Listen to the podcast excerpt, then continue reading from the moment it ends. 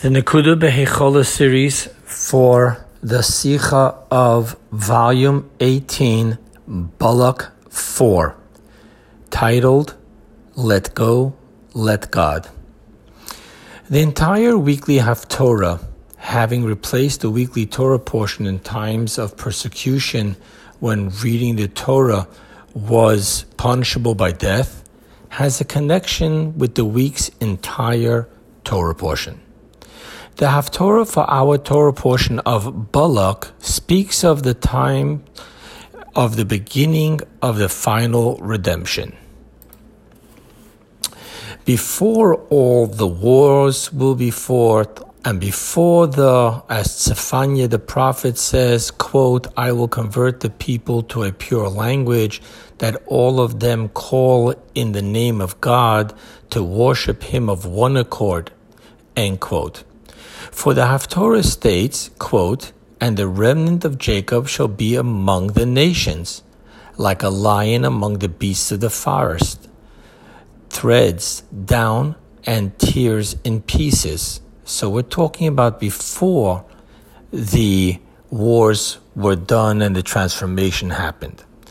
And even of the Jewish people themselves, it speaks of, quote, and I will destroy sorcery from your hand, and I will destroy your graven images, and I will uproot your asherim, which are tree idols, end quote. So even the Jewish people are not yet in a state of redemption in the Haftorah. Hence, the Haftorah is speaking of the time of the last preparations for the complete redemption. And so too it is in the Torah portion, in which the Jewish people were, quote, encamped in the plains of Moab across the Jordan from Jericho, end quote. And especially since, quote, if not for the sin, their entering Israel would have been the final redemption, end quote.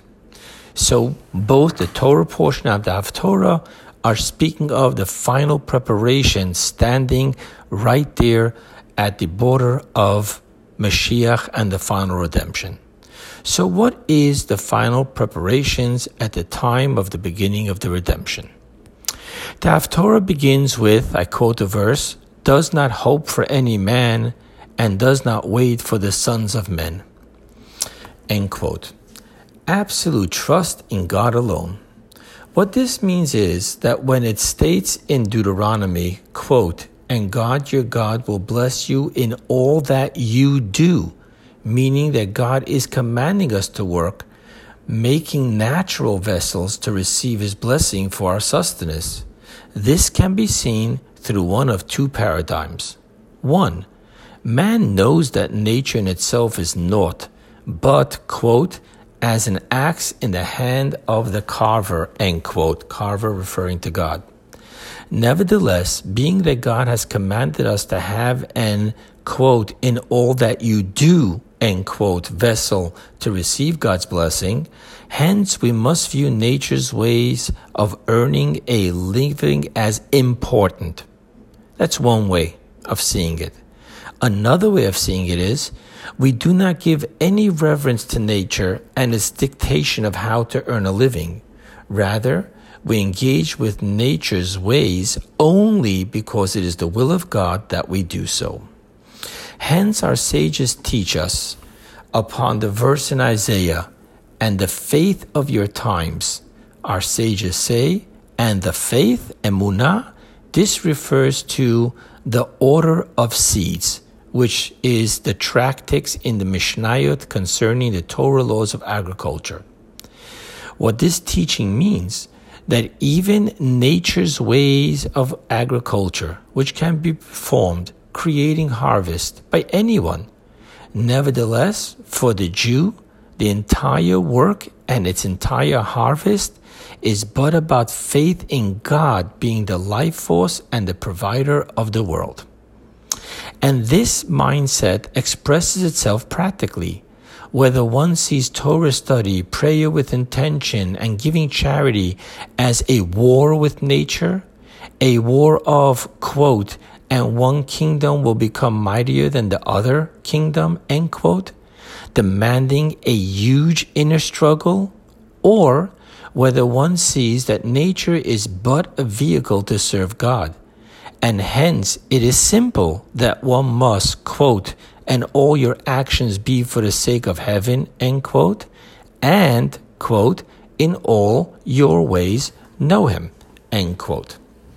Kabbalistically speaking, the verse in Psalms which says it is better to take shelter in God than to trust in man. Now, this verse is saying that it is okay to believe in man, only that it is better to believe in God. What does that mean?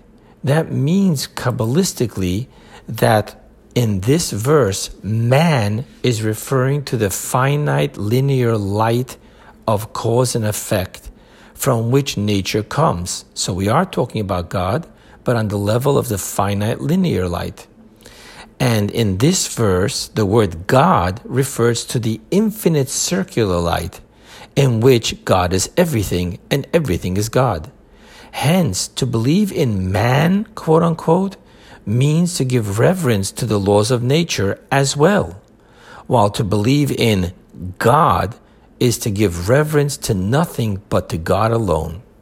And hence, the final preparations for the final redemption is to connect through faith in God alone with the infinite circular light from which ultimately there will be, as the verse says in Tehillim, Psalms, cast your burden on God and he will bear you.